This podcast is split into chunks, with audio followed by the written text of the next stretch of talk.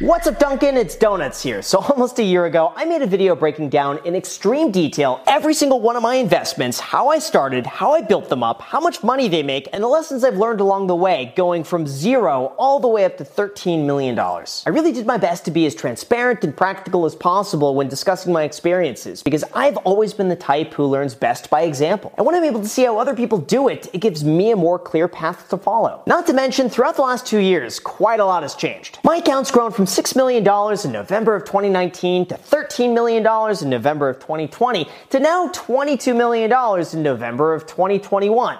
Yeah, it's a lot of 20s. And being able to track all of that publicly in real time for everyone to see should help provide some more context into exactly how that happened and where I plan to invest in the future. So without further ado, here are the entire contents of my $22 million investment portfolio at 31 years old. As always, my intention is to make these videos as insightful and educational as possible because I know at least for myself, I really enjoy seeing how other people manage their money and I'm just kind of nosy. I want to know where it all goes. So with that said, if you enjoy videos like this, it would help me out tremendously if you gave the like button a quick tap for the YouTube algorithm. That's it. It seriously makes a tremendous difference for my entire channel and it takes you just a split second. Like you would be done with it already had you already done that. There we go. So thank you guys so much. And now here's my entire portfolio and how I was able to almost double it in a year. All right. So to give you some context about where it all started, I made my first major investment when I was 21 years old and I bought a single family rental property in San Bernardino, California for $59,500. Now, in terms of where I was able to get $60,000 at 21 years old, it was really easy. My dad said he'd give me an early birthday present because I got such good grades at school.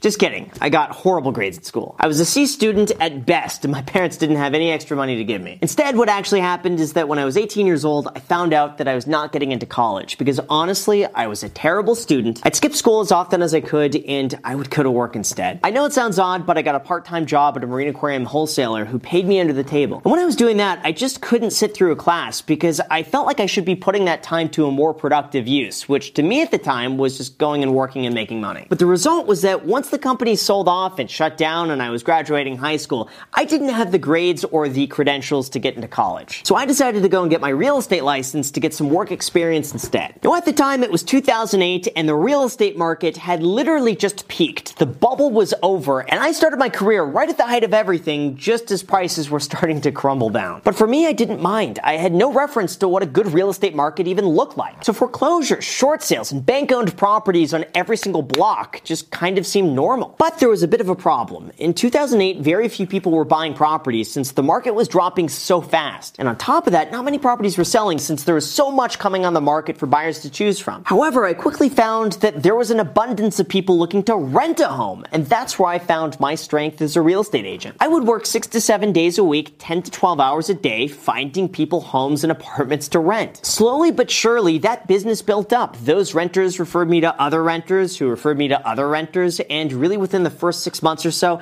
I started building up an income of about a few thousand dollars a month. Then after almost one year of doing that, I happened to sell my first house through a client that I met holding an open house for another agent. That very first deal that I closed was for $3.6 million, and that meant that my commission after all the splits and fees came to about $45,000. Not only was that a life-changing amount of money for me, but it also made me realize that if I could do it once, I had what it takes to do it again. And if I just followed that same path, I could make even more money. Then from there, only two months after I sold the first house, I sold another house for $1.2 million to some tenants that I was showing around who decided to buy something instead. After that, the business just kept getting better and better. The more tenants I worked with, the more people they would refer me to, and the higher the chances are that one of them would eventually buy a house. I continued on that trajectory, working with pretty much anyone who's willing to work with me, saving as much money as I could, and within about three and a half to four years, I had roughly $200,000 saved up. Now, at the time, I really wasn't saving that money for anything in particular. I just knew that my career as a real estate agent was so inconsistent that I didn't know when I would close my next deal or how long it would take or how much it would be, so I just felt safer saving as much as I could. But in late 2011, the real estate market was absolutely awful. Properties were selling for less than half the price that they were a few years prior, and it was around that time that I started to notice some really wealthy, smart investors buying up real estate. So I figured if all of these other people are doing this, then it's probably something I should be doing too. So after months months of searching, learning, and writing offers, I bought this property for $59,500, and since it was a bank owned property, I had to pay for it in cash. I then spent another $12,000 doing some minor upgrades, and today that home rents for $1,800 a month. Now, the value of that area has also gone up substantially, and now it's worth somewhere about $380,000. I still own it, I still rent it, and I have no intention of ever selling this one, especially because it was the first deal that got me into real estate to begin with. Now, my second rental property was another single family home that I bought shortly after the first one for $72,000 in the same neighborhood. See, when I first started looking at real estate to buy, I only focused on a few neighborhoods that I felt were undervalued and had sufficient cash flow potential. But there was a bit of a problem with that because every single property that I was looking at was what was called a short sale. This is what happened when the owner of a property had a mortgage higher than what the home was actually worth. Like, for example, back then, someone might have had a $300,000 mortgage on a property that was now only worth $110,000.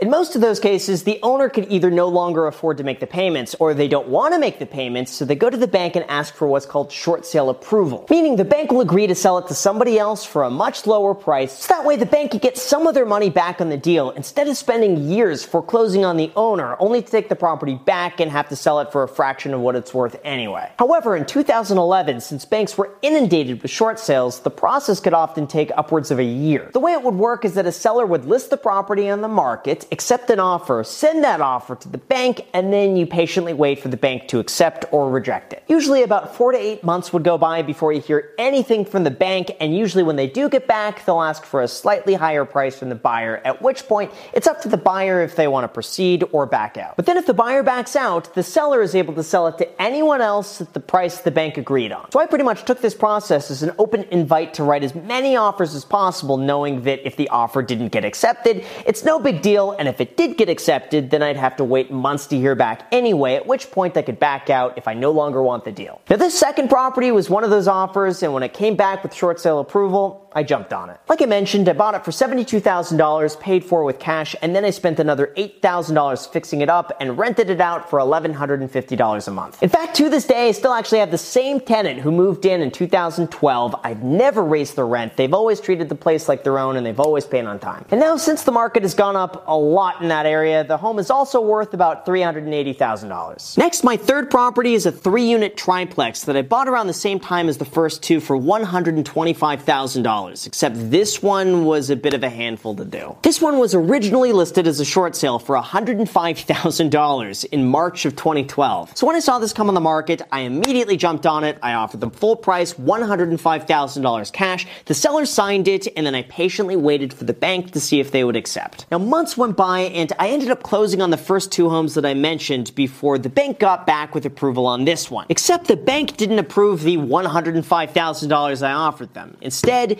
they wanted $125,000. This was over my budget, it was more than I felt the property was worth, and it needed to be remodeled on top of it. I was also really strapped for cash at the time, and I couldn't afford $125,000 since I spent a lot of my money buying the first two properties. So, in preparation of maybe being able to buy this deal, I chose to sell my car just so that I would be able to come up with enough cash to be able to close on it if they needed the money right away. So I went back in and I offered them $110,000, and they very quickly said, 125 take it or leave it. So I sucked it up, I paid the 125, and then I also spent another $15,000 fixing it up and doing some light remodeling. Now looking back, I'm so glad I bought that property because it's been consistently rented since then and its current market value is somewhere around $460,000 with a rental value of about $2,800 a month. After that, my fourth property was bought a few years later in 2016 in West Los Angeles for $780,000. Now prior to this, my career as a real estate agent started doing really, really well. Lot of my past tenants started buying properties, they referred me more business, and as a result, I was making significantly higher commissions to the tune of about $200,000 a year. However, by 2016, I noticed the demand for Los Angeles real estate was shifting further inland as tech companies were moving into what's called Silicon Beach,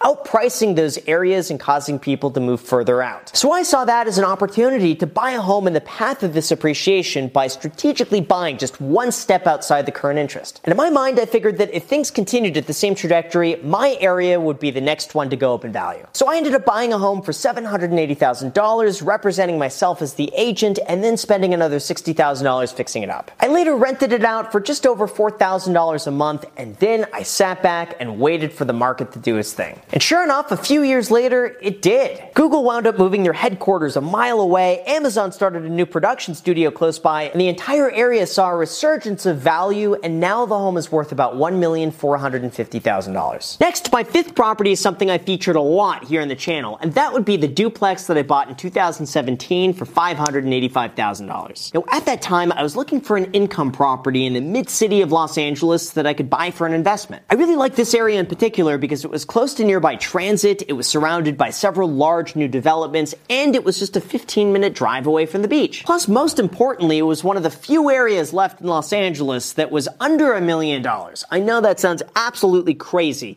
but that's the market. Unfortunately, though, areas like this are highly competitive, and I spent six months writing offers, getting outbid, losing deals, and otherwise really getting nowhere. Until, of course, this place came up. It was priced significantly under market value. The owner was an out of area investor who had no idea what it was worth, and the agent didn't specialize in the area either, so they just kind of threw it up at a price that they thought it was worth. So I swooped in and got my offer accepted before anyone else was able to see it, and at the time I estimated it was probably worth about $675,000, and I was able to buy it at almost $100,000 under market value. Now, it definitely needed a decent amount of work, so I spent another $60,000 fixing up the unit, redoing the roof, redoing all the landscape, and then by the time I was done, I realized, wait a second, I could live here and the rent from the other unit would subsidize my cost. Not to mention, I'm building equity and I'd be able to use the garage as a tax write-off if I use that as my office. So it became a very easy decision to move in. I was also able to renovate the unit next to me for another $130,000 when the tenant moved out, and by doing so, I was able to get a much higher rent than I could before. So all in all, this is a property that I was able to buy for $585,000. I spent $210,000 fixing it up over two years, and now it's worth about $1,350,000 and rents for about $6,000 a month. Now, my sixth property was purchased not too much longer after that in 2018 in mid-city Los Angeles, and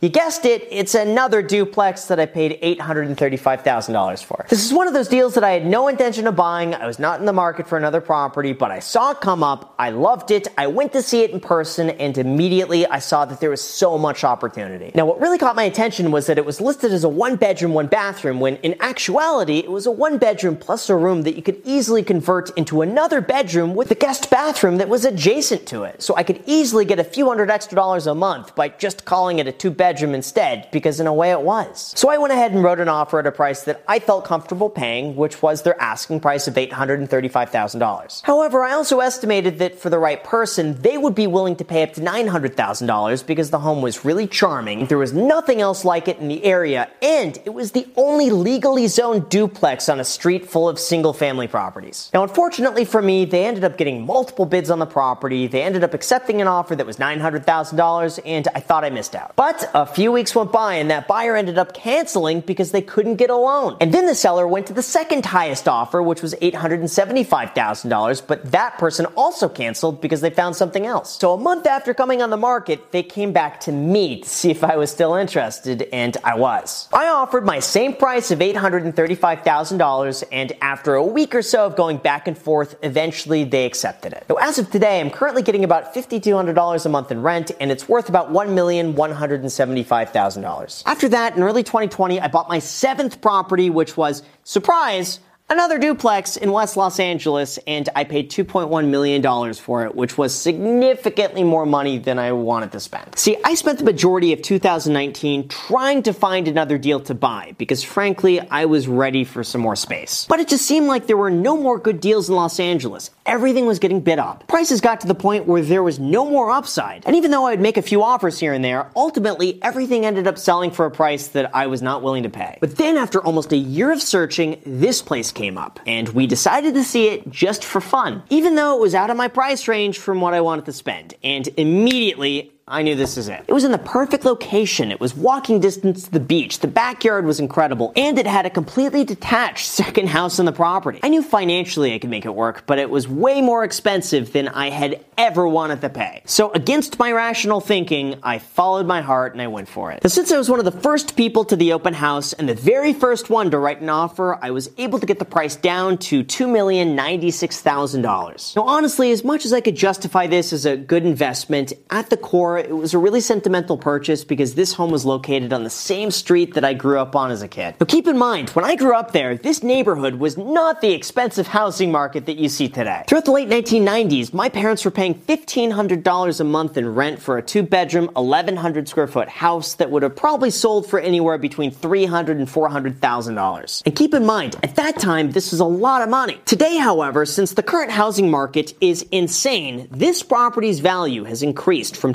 2.1 million to 2.5 million dollars today. Or in other words, it's worth $400,000 more than I had paid for it 2 years ago without doing any work on it whatsoever. Now, most of that is due to the housing shortage, but even then, I have no intention of selling it. And long term, I just believe there's always going to be a premium for coastal real estate, which makes this a good hold. And lastly, I made one final real estate purchase in late 2020, and that was this home in Las Vegas for $1,438,000. I also spent another $112,000 building the pool and the backyard, so all in, I'm $1,550,000. This is our new primary residence after we made the decision to leave California, which is almost exactly a year ago to the day. Even though I spent my entire life in Los Angeles and that was all I knew, the quarantine really showed us that we don't have to live in Los Angeles to lead a happy, fulfilling life and business. It really opened the door to new locations that I never thought it was possible to move to. But since my entire business really began shifting online, it started to make a lot of sense to move somewhere else and try something new. Not only do I have a lot of people close by that I could collaborate with, but there's also no traffic. Everything is substantially cheaper. There's no air quality issues, and I'm able to grow the channel in so many new ways that I never thought was possible. For example, I now have space for an in-house editor. I built out a new filming studio that's twice as large as it was before. I have my own dedicated podcast set that's 15 feet away, and everything I need is pretty much just within the confines of the house. Not to mention, I'm also not oblivious to the tax savings of moving from California, which has a 13.3% tax rate, to Nevada, which has a 0% state income tax rate. Just the tax savings alone, on paper, should pay for this entire property within about three years. Not to mention, I've been able to do so many new collaborations with other people who travel to the area. So it was just a no brainer decision to make that happen. Not to mention, Las Vegas property values have been going through the roof over this last year. And since I purchased the property, it's now worth about $2.1 million, or $550,000 higher than when I had locked in pricing about 15 months ago. Now, in terms of where I think the future lies for Las Vegas real estate values, even though there's no shortage of land to build, for the foreseeable future, developers just can't keep up with demand. And a scarcity of materials combined with an influx of out of state buyers should keep prices fairly buoyant for the next few years. And now, here's where we get to the new stuff. Throughout the last two years, I've been placing a much larger importance on diversifying my portfolio away from real estate, since to me, strategically, it's just not a good idea to have 100% of your portfolio in one asset class. And so, because of that, I began investing in the stock market. Now, some of that was very lucky timing since I was sitting on a lot of cash right before COVID hit. But that allowed me to invest a substantial amount during the February to June 2020 lows of the market. I just bought a consistent mix of S&P 500 index funds and a few individual stocks that I felt were unjustly beat down. And currently, my largest stock market account is worth about $6.4 million, of which is split almost 50 50 between individual stocks and index funds. I also have a few other investment accounts that I use on a regular basis, including M1 Finance, Acorns, Ally Invest, Webull, Vanguard, and Public, which will give you a free stock now worth all the way up to $1,000 when you use the link down below in the description. So overall, I have about $7 million invested in the stock market, and I continue to buy in on a regular basis throughout the S&P 500, the total stock market index, and international index funds. I'm just a boring buy and hold investor in this category, and every now and then I'll dabble with individual stocks, but it's not that often. On top of that, I've started diversifying my portfolio outside of just stocks and real estate, and throughout the last 18 months, I've also begun investing a portion of my money throughout the fintech space through angel investments. This is when I invest and supply funding for a growing non-public company. And I've taken a huge interest to this kind of venture because it involves the companies and the apps that I use on a day-to-day basis. Unfortunately, I can't disclose exactly how much I have invested for each company, but I will say it includes the likes of Yada Bank, Public, Creative Juice, two credit card companies I can't talk about quite yet, and a small variety of others.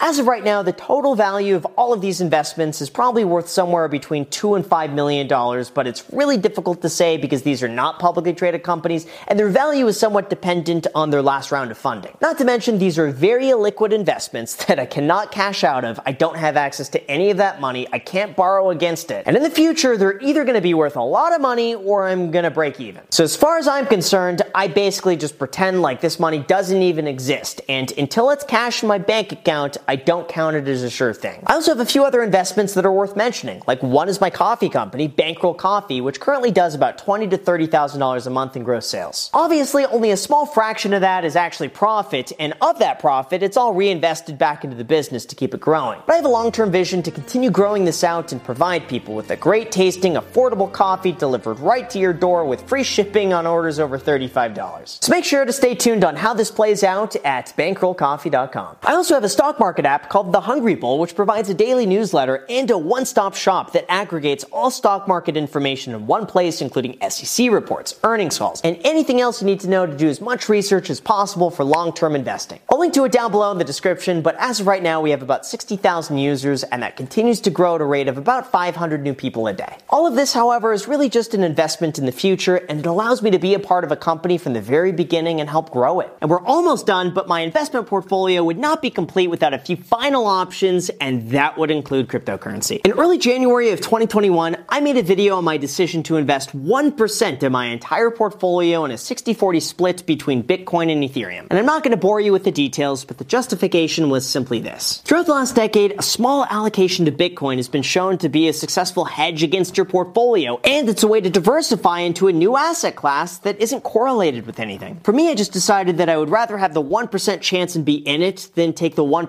risk and miss out. Although something happened after I made that initial investment. The more I began researching cryptocurrency, the more potential I began to see and the more money I started investing. What started as 1% quickly became 3%, which soon became 5%, and now my goal is to have 8% of my portfolio between Bitcoin and Ethereum by the end of the year. Currently, I have about a million dollars invested here, and there's really not a lot of strategy into doing this. I just buy Bitcoin and Ethereum on a regular basis, and that's pretty much it. I'm also transferring it over to BlockFi since at least they're paying me a bit of an interest rate, whereas otherwise I'd be earning nothing. And by the way, BlockFi is offering up to $250 worth of free Bitcoin when you sign up at BlockFi.com slash Graham. So if you're interested in doing that, the link is in the description. I also have some other alternative investments that I think will continue going up in value, like the 2005 Ford GT. And since I bought that about 10 months ago, its value is already up about 25% based on some recent sales. So in a way, the Ford GT was about as good of an investment as the S&P 500. That's crazy. And eventually, I believe these are all going to be half a million dollar cars, but hey, we'll see what happens. And lastly, I know this one sounds quite excessive, but I keep about $3.2 million of cash between high interest savings accounts, CDs, and treasuries. Now, I get that that's a lot of cash to hold on the sidelines, but keep in mind, a big chunk of that is going to pay a tax bill coming up very soon, and I'm looking to buy another multifamily property if a good deal comes up, so I need some cash to pounce on that. Plus, there's a bit of a safety net in here that if something were to happen,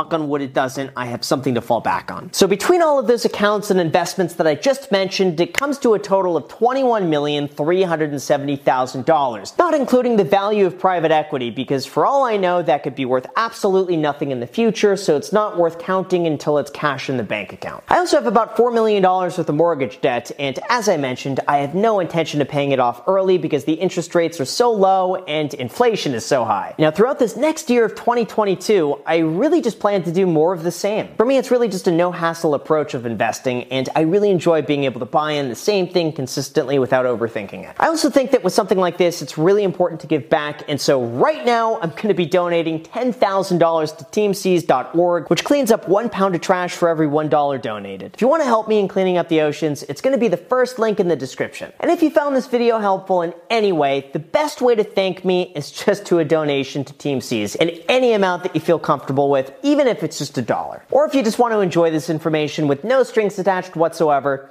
that's totally fine, but feel free to subscribe if you want to, especially since that's free. Anyway, that is my entire investment portfolio, and I really hope that provides some context into exactly what I look for, how I invest, and where I plan to invest in the future. Because, like I said, I find these videos incredibly valuable, and it's my intention to continue being as open as possible when it comes to all of this information and to show you that you don't need to start off with a whole bunch of money in order to grow to something much larger in the future. So, with that said, you guys, thank you so much for watching. I really appreciate it. As always, make sure to subscribe, hit the like button, hit the notification bell. Feel free to add me on Instagram and on my second channel, The Graham Stephan Show. Also, don't forget to get your free stock down below in the description when you sign up for public. It's worth all the way up to $1,000. You may as well do it. It's kind of like free money. Thank you guys so much for watching, and until next time.